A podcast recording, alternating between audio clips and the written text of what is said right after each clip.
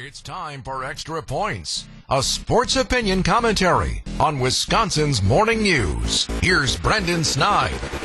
A new era will officially begin to get underway this weekend in Green Bay as the 13 rookies drafted by the Packers will report to the team's facilities starting today ahead of the start of next week's training camp. If you ask me, it's a draft class on paper and off of past college production that could go down as Gutey's finest yet, but it is also the most critical draft class, and here is why. With Rashan Gary likely to miss time to begin the season as he recovers from his ACL injury, the first round pick out of Iowa, Lukas Van Ness, will have a massive role right out of the gate as he is expected to fill a void at being able to rush the passer. Tight ends Luke Musgrave and Tyler Kraft are entering a tight end room that currently only holds former third round pick Josiah Deguara and Tyler Davis. Those two, both high draft picks, will be expected to lift the tight end position to levels, and let's keep it real, that they haven't seen in quite some time. Jayden Reed, the team's other second round draft pick, is coming into one of the youngest receiver rooms in NFL history. He'll join second year wideouts in Christian Watson and Romeo Doubs, as those three will be heavily in the mix to produce numbers